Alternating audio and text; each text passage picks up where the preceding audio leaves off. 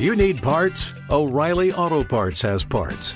Need them fast? We've got fast. No matter what you need, we have thousands of professional parts people doing their part to make sure you have it. Product availability. Just one part that makes O'Reilly stand apart. The professional parts people. oh, oh, oh O'Reilly Auto Parts. Espacio patrocinado por Hostel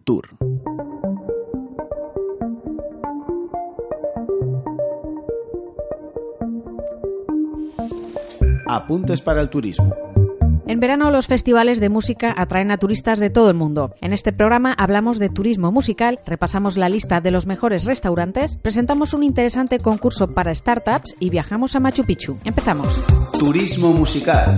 Los destinos están apostando por la música como reclamo turístico. Un estudio sobre el posicionamiento turístico de la actividad musical en la comunidad valenciana destaca su valor añadido a la economía y el empleo y defiende la música como elemento dinamizador de la actividad turística.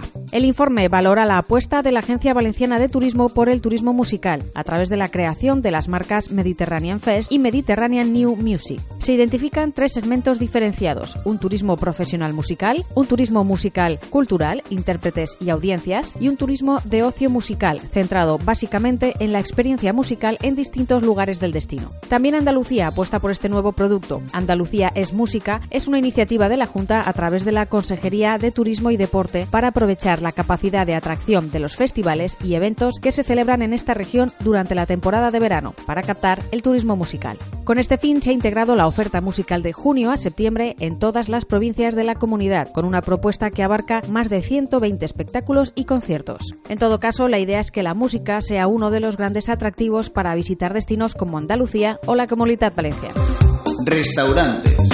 La última edición de The World's 50 Best Restaurants, que otorga la revista británica Restaurant, concedió el premio al mejor restaurante del mundo a Hostería Franciscana, en Módena, Italia. Hasta siete restaurantes españoles se colaron entre los 50 premiados. En el segundo puesto destacó el Celer de San Roca. En el puesto 9 se quedó el Donostiarra Mugaritz, del chef Adoni Luis Aduritz, seguido por el asador vizcaíno Echevarri, del maestro de la parrilla Víctor Arginzoniz. La principal novedad estuvo protagonizada por Disfrutar, que abrió sus puertas en diciembre de 2014 en Barcelona y que está considerado uno de los herederos del Bully, por donde pasaron sus tres chefs. El puesto 31 ha sido para Arzac, del veterano Juan Mari, uno de los responsables del despegue de la gastronomía en España, y su hija Elena. Inmediatamente después, en el 32, Tickets, de Barcelona, de Albert Adrià, otro heredero del Bully. Y cierra la presencia española el vizcaíno Azurmendi, de Eneco Hacha un restaurante que también se llevó el premio a la sostenibilidad. Startups. La Organización Mundial del Turismo y Globalia han lanzado una competición de startups internacional. El programa tiene como objetivo buscar propuestas pioneras en la implantación de tecnologías emergentes y disruptivas en empresas que se basen en nuevos modelos de negocio, como por ejemplo la economía circular. También se quiere dar visibilidad a los proyectos que apuesten por un turismo más sostenible. Para participar, las startups deben presentar modelos de negocio que estén relacionados con al menos una de las cuatro áreas principales: el futuro de los viajes, experiencia de turismo, impacto medioambiental y desarrollo comunitario.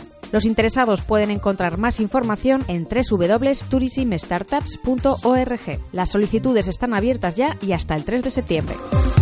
Destino a Machu Picchu.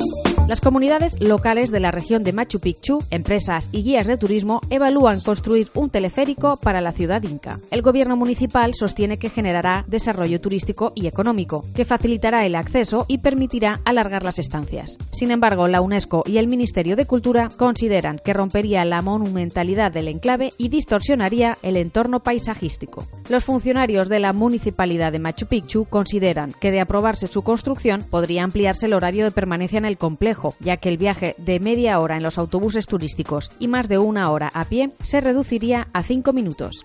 También permitiría mejorar la experiencia de los visitantes con vistas panorámicas de los paisajes del santuario. Aún así, tanto el Ministerio de Cultura como la UNESCO se oponen. Como alternativa de acceso proponen la instalación de un funicular o ascensor. Desde la Municipalidad de Machu Picchu insisten, el teleférico es una forma de transporte eficiente que no afectará al patrimonio cultural y permitirá mejorar el servicio de traslado de los turistas hacia la ciudad de la Inca. Esto es todo, suscríbete a nuestros podcasts en iVoox y iTunes. Volvemos la semana que viene con más noticias de turismo. Hasta entonces, nos lees en hosteltour.com. Espacio patrocinado por Hosteltour.